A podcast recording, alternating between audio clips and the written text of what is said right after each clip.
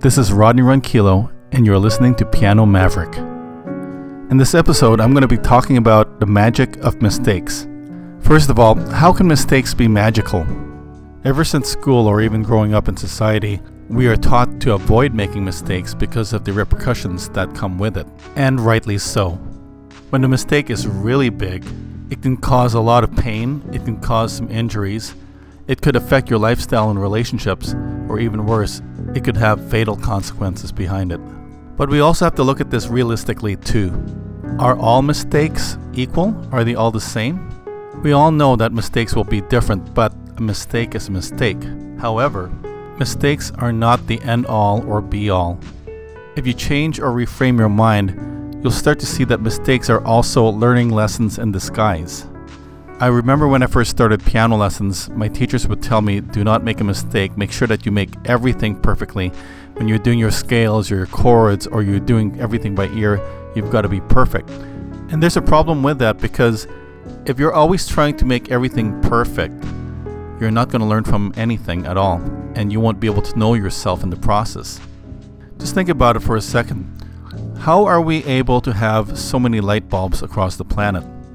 The thing is, Thomas Edison had to go through thousands and thousands of filaments before he finally arrived at a solution to create a light bulb that actually continues to stay lit. And we couldn't continue to reproduce these light bulbs unless Thomas Edison made these mistakes. And when he finally arrived at the solution, then we have something that we can learn from. And because of that, we have so many light bulbs across the planet today. Without stumbling on something or making mistakes, humanity cannot learn from anything. Mistakes have to be made so that way something can be learned from.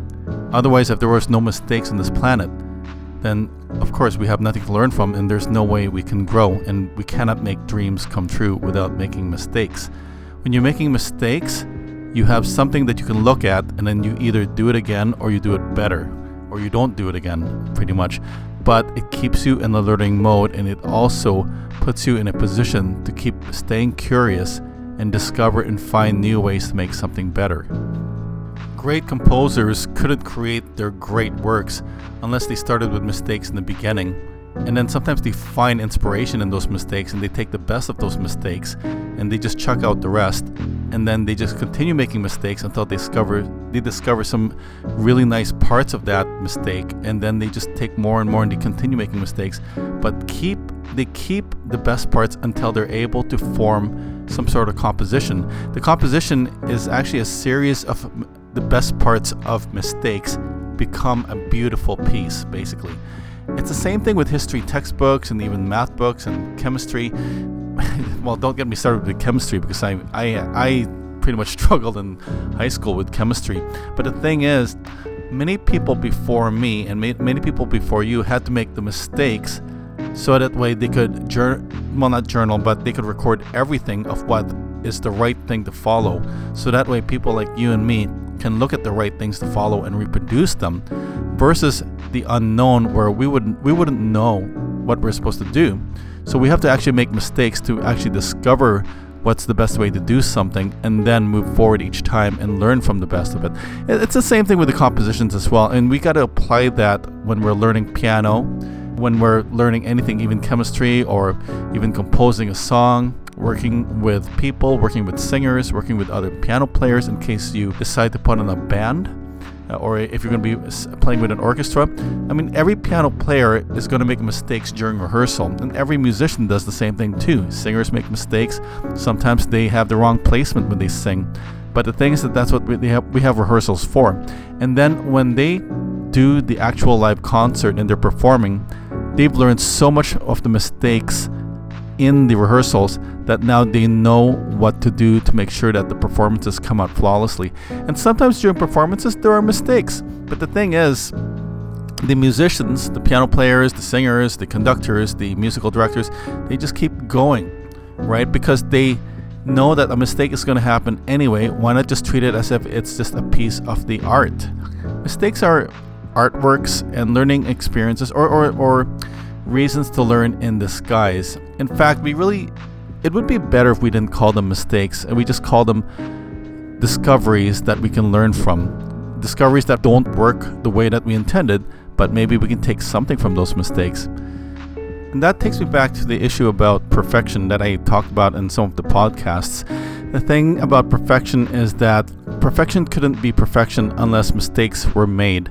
Mistakes are mistakes and perfection is perfection, but they can't work without each other. I mean, unlike unlike oil and water where those two separate, mistakes need perfection and perfection need mistakes. And without mistakes, perfection can't exist or the at least the action of perfection cannot exist. And without mistakes, nothing could be produced at all. Nothing comes to reality. And the problem with perfection is that it holds people back from actually taking that first step. And the problem with mistakes is that even if it's like held in the mind and it actually exists in reality, it's something that holds people back so much that it actually has already been happened, it's already been done, but it's actually a learning lesson right in front of you. I mean, imagine you have a, a history book right in front of you, and you're scared to learn history because you've got you've got a mistake in the form of a book right there. But that's what it is. Mistakes are pretty much their opportunities to learn something new so you can actually move forward. You have to learn from the mistake. Now, if you wallow and you whine and complain about the mistake, then not only are you not learning anything, but you also put yourself in a position of procrastination and you'll come up with excuses as to why you can't make something happen. Like in anything else in life, mistakes are part of the game. Let's take Babe Ruth for example, the baseball player, the famous baseball player who was known for his amount of home runs. He was immortalized for that. But what a lot of people don't know, or maybe they do now, is that he had he struck out so many times that he was pre- pretty much the strikeout king of his day. He kept striking out, he kept striking out, but the thing is that he was actually taking a chance each and every time. He wanted to swing for the ball, and the pitchers they were pretty much aggressive with him. You know, if you're facing a baseball player like Babe Ruth, of course you're going to throw extremely hard or tr- do everything in your po- you know, your power to make sure that you can actually strike this person out because this person once he connects with the ball, it's it's gone baby and well, not because it's Babe Ruth, right? But Babe Ruth kept swinging and swinging and swinging, and he became a threat to every pitcher because even if he struck out, he's still going to connect one way or the other. And because of that, he was immortalized as one of the the the game's most amazing home run leaders of all time. Of course, that was broken by Mark McGwire, Sammy Sosa, and then eventually Barry Bonds, and some other baseball players in the modern age too. But we just have to remember that Babe Ruth struck out a lot in order to get all those home runs and lead the league and immortalize himself as a home run leader. Then there's Colonel Sanders, and who here doesn't know Kentucky Fried Chicken or KFC? He he wasn't lucky in the beginning. Actually, after he got his final social security check for like $105 or something like that, he had had enough and he was he was in his late 60s, if anything, and he decided he was going to shop his chicken recipe door to door to every restaurant.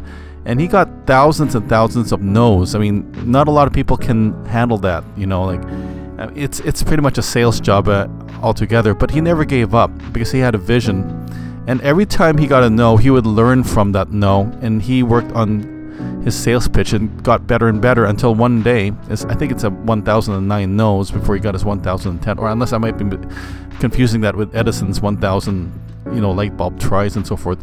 But over a thousand no's, and he finally he finally was able to come up with a way to speak to some restaurant owner and then they i think they did some sort of consignment arrangement and then eventually he was able to get his chicken recipe out there and today we know kfc the way uh, we all know it to be like for its delicious chicken recipe. Now I know we're living in an age where we have veganism and vegetarianism, but that's a whole other story. But I'm just using that as an example that you know Colonel Sanders never gave up, but he had to learn from his mistakes. We have in order to move forward and make our dreams come true. I mean, if you want to be a great piano player, you're just gonna have to make a lot of mistakes you know and mis- making mistakes is fun. It should be fun. Yeah of course I, if there's mistakes that might cost your life that's not fun at all right? But you can't let the word mistake stop you from things like becoming a great piano player or becoming a great film composer or becoming a great writer or an entrepreneur like become like Jeff Bezos of Amazon or you know Steve Jobs of Apple I mean rest his, God bless rest his soul um, but you just can't let you can't let mistakes become something else when they're actually just learning lessons in disguise. They are events, yes, right? But they're events that we should learn from. You don't want the mistakes to, or uh, like, you don't want to have mistakes drive you to the point of fear, where fear makes you, a, it becomes a jailer, you know, rather than something that you can actually learn from. And failing is just a part of the game. It's a part of success. It's a part of everything in life. Everything fails. You know, like, uh, for example, the let's say daylight saving time. I mean, how many times have experts have had to try to get it right? You know, if they didn't have those opportunities to get something right, we wouldn't have the perfect way to be able to determine when daylight saving time really should happen. You know, we need mistakes and we we have to embrace it. I mean, mistakes should be renamed to something like just events that need to be learned from so you become better or you do you do it better next time around. Another example is drawing and painting. Now, I went to the Ontario College of Art and Design here in Toronto, and drawing and painting are one of my favorite things to do. If anything, I wanted to make that into a career along with my music. So that way I can create films and things like that, and also just paint backgrounds and also have a creative visual sense.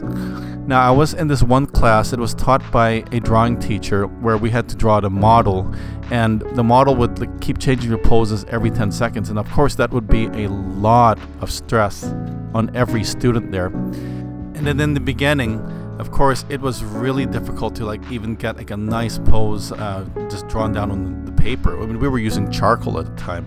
Uh, how much more if we were just using lead pencil? But the, the, mo- the model would keep changing and changing, and then we would have uh, 30 minute poses, 20 minute poses, and then one hour poses. And the thing is that in the beginning, my drawings weren't the greatest at all. Like I, I wasn't really, I was really more disappointed in my output. But the teacher kept us all focused, and he made sure that we just kept drawing no matter what.